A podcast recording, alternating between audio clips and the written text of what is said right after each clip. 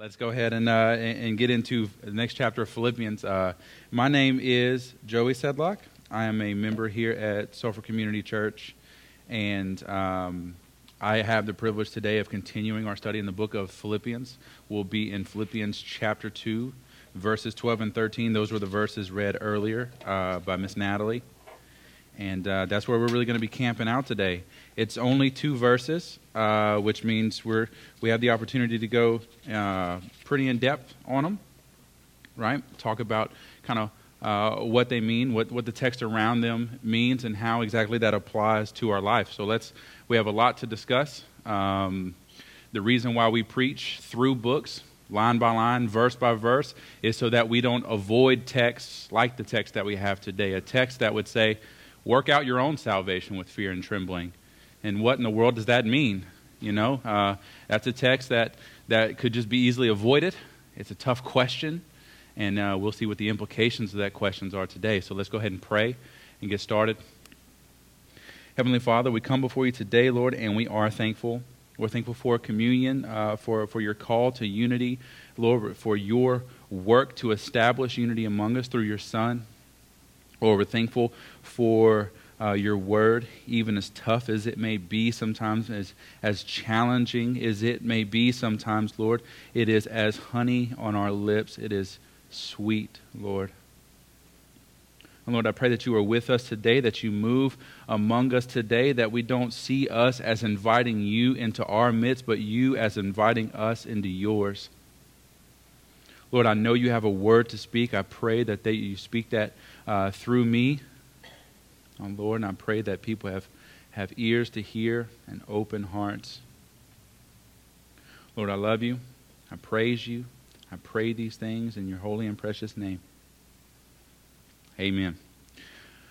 Okay, so in, uh, in Philippians chapter 2, we've, we've heard a good bit from Blake last week already, and, and Paul's going to continue kind of in that same vein of thought. And before we really get started with our text today, I do kind of want to zoom out a little bit and remind us that when the Philippians got this letter from Paul 2,000 years ago, they didn't read a couple verses and then break for a week, and then read a couple verses and break for a week. They read the whole letter.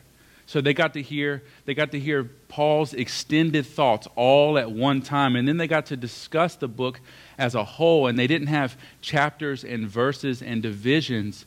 They just heard the full line of reasoning, the full line of thought. And I want to kind of remind us of that fact today and see kind of where we've been and where Paul has taken us. If we go back a few weeks, to uh, verse 1, chapter 27, Paul has this, this banner teaching where he says, Live out your life worthy, uh, in a manner that is worthy of the gospel. And what we discussed there was kind of a, a 2019 translation of that would be live out your citizenship of heaven. Live out your, your heavenly citizenship. And as, as, Blake brought up just a few moments ago, what, the, what that means is let your, let your vertical relationship with the Lord determine your horizontal relationship with one another. And, and when we preached that, I said for the next 20 some odd verses, which include our verses today, that banner teaching is going to inform them. So Paul is going to be laying out what it is to live out your heavenly salvation. And the first thing was those who are living a life worthy of the gospel are unified even in the midst of suffering because we got to think about suffering properly, right? As an opportunity, as a good thing, as a gift from God. And Blake reminded us last week that to live your life worthy uh, of the gospel is to serve one another and to be humble and have that humility. Pour yourself out as Christ has poured himself out. And in our text today, what we're going to see is to live your life worthy of the gospel is to work zealously because God works powerfully before you. That's what we're going to see today. And as we and as we kind of get into our text, I want to I want to set up an illustration. I'll be honest with you. I took this straight from a pastor who's way better at preaching than I am because I couldn't think of a better one, and I just feel like I got to disclose that to you. But let's let's open this thing up with a little bit of an illustration. Let's say you have a 15-year-old daughter and and and you make your daughter a promise. You tell her if you get dressed and you go to this, this concert, you will be able to meet your favorite uh, artist, whoever that may be, your favorite band, your favorite recording artist, whoever it is. You'll be able to meet them. You'll be able to, to share a meal with them, to get to know them. And to your daughter, that's a big deal. They really want to meet this person, and that's a big promise of something to come in the future. But what comes out of that promise is, is uh, an encouragement or, or a command to what? To get dressed and go to the concert because that's, that's what it is. If you get dressed and go, then this promise is, is, is here for you. All you need to do is you need to go. You need to put in the work, get dressed, and go. Now, here's the thing we have a promise and we have a command to get to work, but there's still questions that are there for the 15 year old little girl, right? How am I going to get there?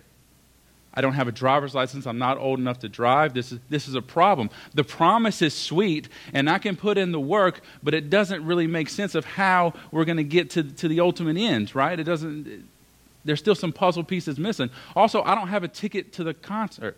They're not going to just let me in. Again, I, I, I like the promise and, and I can put into work, but I'm a little bit discouraged because I don't see how this thing can actually come to fruition. And that's when you, as a parent, say, Guess what? I'm going to provide that means. I'm going to take you to the concert and I'm going to pick you back up. And I bought you a ticket. There is the power that will then motivate the work. I will go. I will get dressed because someone will take me to this concert. Someone will come pick me up. Someone will provide for me a ticket. Someone has put in the work beforehand to allow the promise to come true. So we have a promise, we have work that is commanded, and then we have the power to bring the promise to fruition.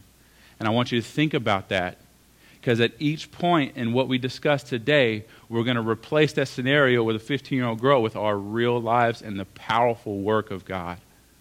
And so in verse 12, we're going to start off. It says, Therefore, we're going to go ahead and stop there. We're going to take this one word at a time. It's going to take us hours to work through these. No, I'm joking. I'm joking. But it says, Therefore, and when we see the word therefore in Scripture, what do we ask ourselves? What is it there for? There we go, talking to me. I like it. And so, what that does is that immediately points us to what came before it, because Paul is concluding a previous thought. Now, we're just getting verses by verses, right? But, but the early church, they would have gotten this all at once. And so, if we look at what Blake preached last week, starting in verse 9, the first word we see is therefore. Okay, we got to ask ourselves, what is that there for, right? Oh, everybody's like, I'm on it now. Ask me again, I got it. Right? So we have to go back a little bit further and we're going to follow this full thought all the way through to what we are today. And if we go back to verse 5, we see kind of the beginnings of this thought where Paul Paul spent the first few, few verses saying, Hey, uh, we, we need you to be humble, right? We need you to not think less of yourself, but to think of yourself less and, and, and put other people's interests before your own. And in verse 5, we have, Have this mind among yourselves, which is yours in Christ Jesus, who, though he was in the form of God, did not count equality with God a thing to be grasped, but emptied himself by taking the form of a servant, being born in the likeness of men and being found in human form, he humbled himself by becoming obedient to the point of death, even death on a cross. And so we have that kind of beginning of the thought where this is this is the fuel for our humility, right? Because Christ has done this and he is he has become a man and not even a king, but just like a regular dude, and not even like a regular dude, but a servant, a servant who died and died a horrible death. He says, "Therefore, verse 9, God has highly exalted him and bestowed on him the name above every name, so that at the name of Jesus every knee should bow in heaven and on earth and under the earth, and every tongue confess that Jesus Christ is Lord to the glory of God the Father. There's our promise. There's our promise. Our promise isn't meeting some guy at a concert. Our promise is sharing in the inheritance and the exaltation of Jesus Christ as we are made one with him. So there's our promise. It's a promise of future glory, and it is a lofty promise. So, Paul in our text today says, Therefore, with the example, with the promise, therefore, he's going to say, Work out your salvation with fear and trembling. But before we get to that quite in our text, Paul wants to remind the Philippians of two things. And what Paul's going to do is Paul's going to be a good biblical counselor here. He's not going to be the guy who lobs truth bombs over the wall and walks away and wonder why everything ended in disaster. He's going to come around the Philippians before he before he speaks into their situation. He's going to love them and he's going to remind them that they are known. And so he says, Therefore, my beloved, we're going to stop right there. I know, we're, we're, we're, deep into it. He says, Therefore, my beloved. And what Paul is doing here is he is reminding the Philippians of his affections for them. And he already did this in uh, chapter 1, verse 8, where he says, I yearn to be with you with the affections of Christ Jesus, right? So he's saying, My beloved, my dear beloved friends, remember my affections for you. And he continues, My beloved, as you have always obeyed, okay? He's, he's reminding them of history that they have together. And he's not reminding them of their obedience to him, Paul. He's reminding them of their obedience to Christ. Because in all of Pauline theology, faith in Christ is always ultimately expressed as obedience to Christ. And he's reminding them of them, hey, I love you. I know you. We have walked together. We have been partners in this gospel from day one.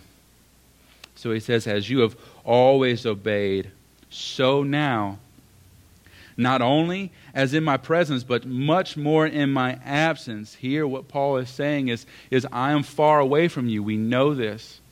We know that he's locked up, right? He's in chains in Rome. He is geographically far away from the Philippians, but he yearns to be with them. And what he is saying is, My physical presence with you is not the foundation of your obedience. Remember that I am far away, and I expect you all the more to be obedient to Jesus, even though I'm not there. And then he tells them, Be obedient in what? And he says, Work out your salvation with fear and trembling. He actually says, work out your own salvation with fear and trembling. And that's a scary verse. That's a scary verse, right?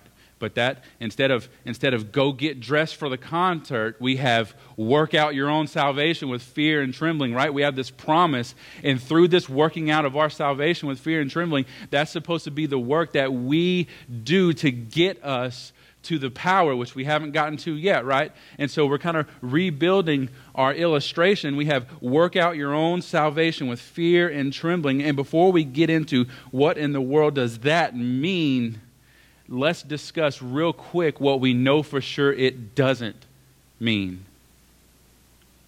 I mean, here's, here's a little, little class on, on, uh, on Bible interpretation. A fancy word for that is hermeneutic. Feel free to throw that out. You know, it's a $2 word.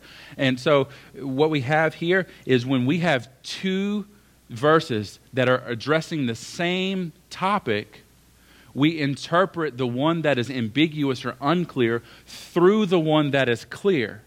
So we're talking about salvation, and front, the, the face value of this verse says, Work out your own salvation with fear and trembling. What that means is I need to be scared of God, and it is up to me to accomplish my salvation. That's what this verse would lead me to believe without any context or without any other verses to view this through. But what we know is we know that we already have Ephesians chapter 2, verses 8 and 9. And what that reads is for by grace you have been saved through faith. And this is not your own doing, it is a gift of God, not the result of works, so that no one may boast. That's a crystal clear, probably the clearest iteration of how Paul views salvation and how the Bible teaches salvation that we have. So, what we know is, unless we have uncovered a contradiction in the Bible, in which case it would be best for us to simply toss them in the trash and continue on with our lives. What we know is work out your own salvation does not mean that it is up to you to put the work in to accomplish your salvation because we know it is a gift that has been given us by grace through faith. Well, it doesn't answer the question of what does it mean then, but we get to strip away and look deeper as to uh, what it does mean. And so when we look at this, this verb that, that is translated from the Greek as work out, a more, a more literal translation would be to, to carry out.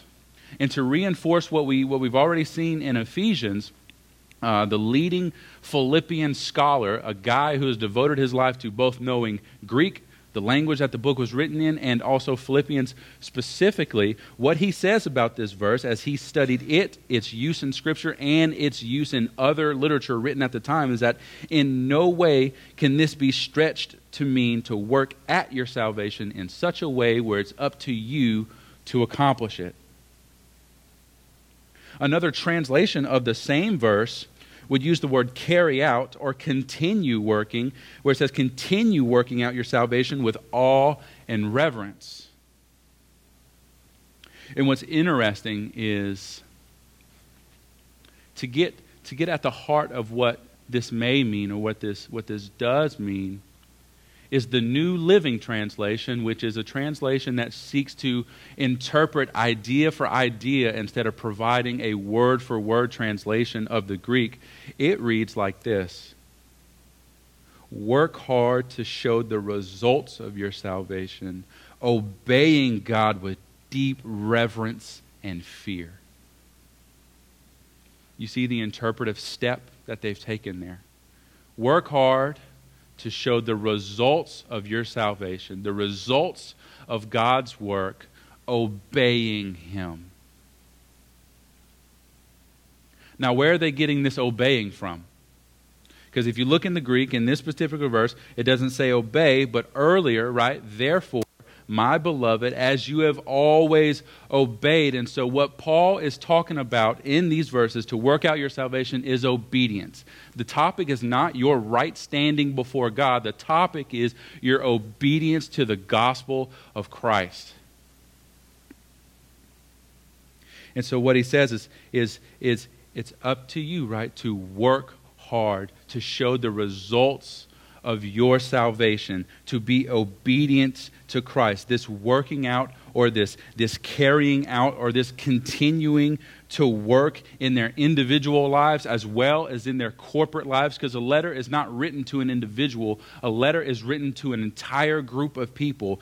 It is the life the, the, to live out, to carry out the salvation that has been graciously given to them by God continue in your obedience to Christ. More application driven, set aside whatever is hindering your obedience and run the race. Whatever squabbles that you have, Philippians, set them aside. Whatever disagreements or disunity is among you, set that aside. Get back to priority. Get back to your first love, your obedience to Christ in reaction to the salvation that you have been given. Put that on display. And he says, do that with fear and trembling. There's a debate about what these words mean. Maybe we're talking about some Old Testament type of fear and trembling where, like, the Lord shows up on Mount Sinai and everyone's like, I ain't even going near the whole mountain. And God's like, oh, because of your lack of faith, if you do come near the mountain, you're going to die. And they're like, that's super scary. Some people say that's, that's what we're talking about here. Other people say it's a little bit softer than that. It's a little bit more reverence and awe. Either way, I think a broader context is maybe needed here, where it is, it is in a way that you work out your salvation in response of a salvation given to you graciously. It's not in a spirit of, of hubris and pride, but in a, in a spirit of fear and trembling or reverence and awe, and that is in a spirit of human vulnerability. A posture of humility as Paul continues to build off of that example that Christ has provided us. So the, the command here is not at all what it first read.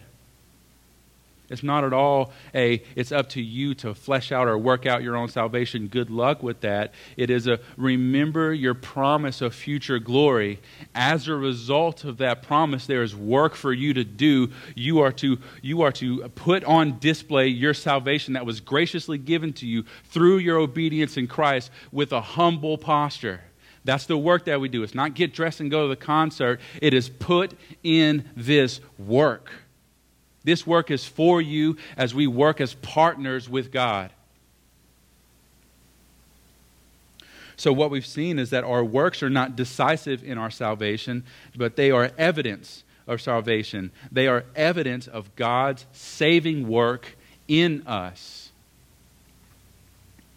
Now, just like, just like the 15 year old girl who doesn't have a driver's license, doesn't have a ticket to the concert, we got questions.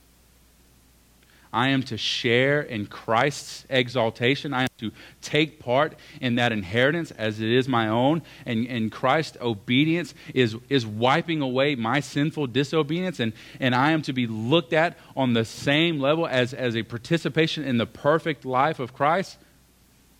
Hold up.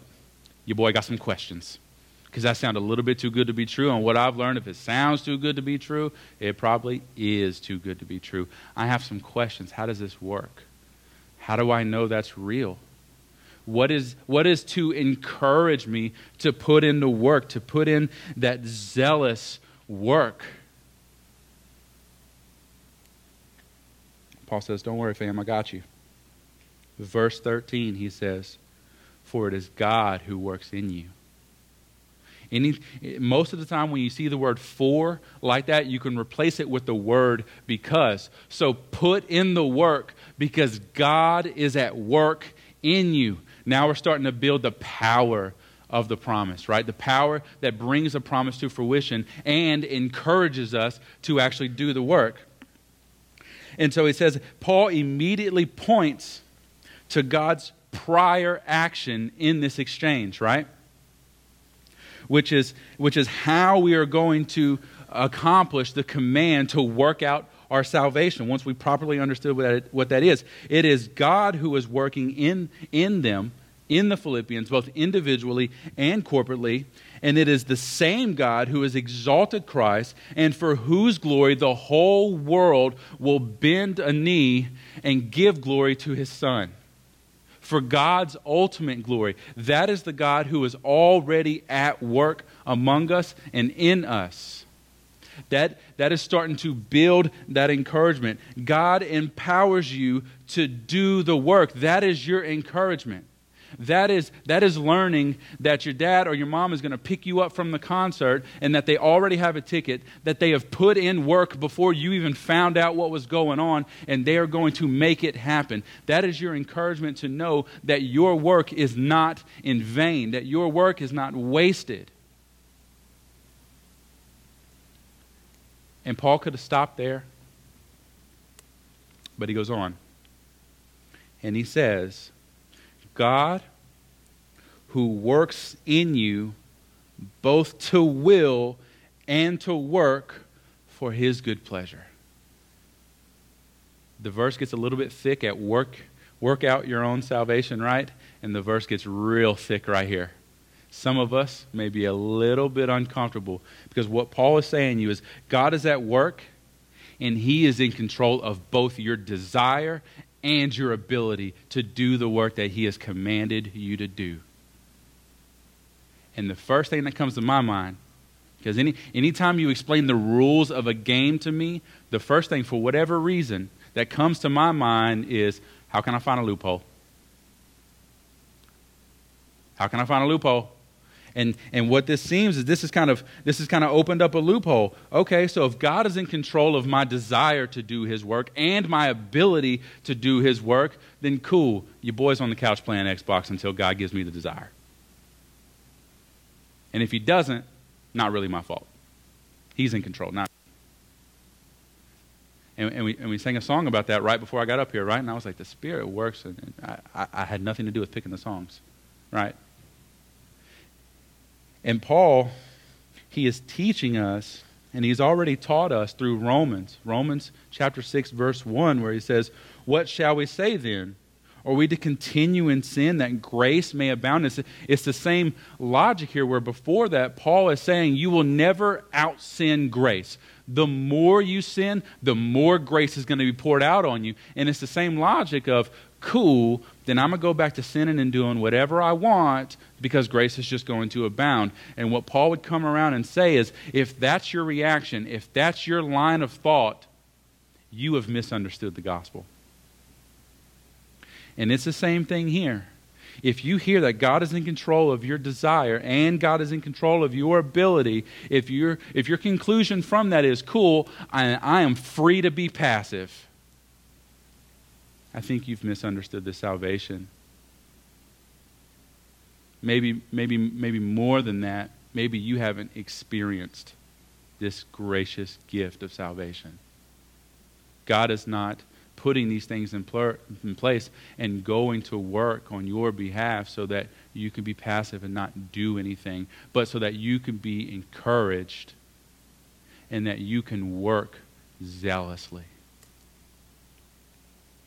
So, so God teaches us that, that, that His sovereign power, because this is a statement about the sovereignty of God and His control over all things, God, is, God teaches us that His sovereign power in us, He uses His sovereign power in us as, as an incentive for us to get to work, not as an excuse for our passivity. And what Paul wants to remind us, and what Paul wants to remind the Philippians here uh, in, the, in the church, is listen, God's affecting work around you is, is an encouragement that God is on the side of his people and God is already working and God has invited you into his work. Our response to that of fear and trembling, of humility, of Christ's example is to work as hard as we can.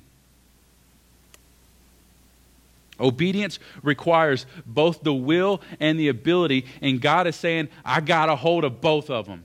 Because if we're willing but not able, we are useless. If we are able but not willing, that doesn't work either. No neighborhoods are changed, no nations are changed, no one comes to know Jesus if that's the way this thing falls out. But there's the there's our powerhouse. Right?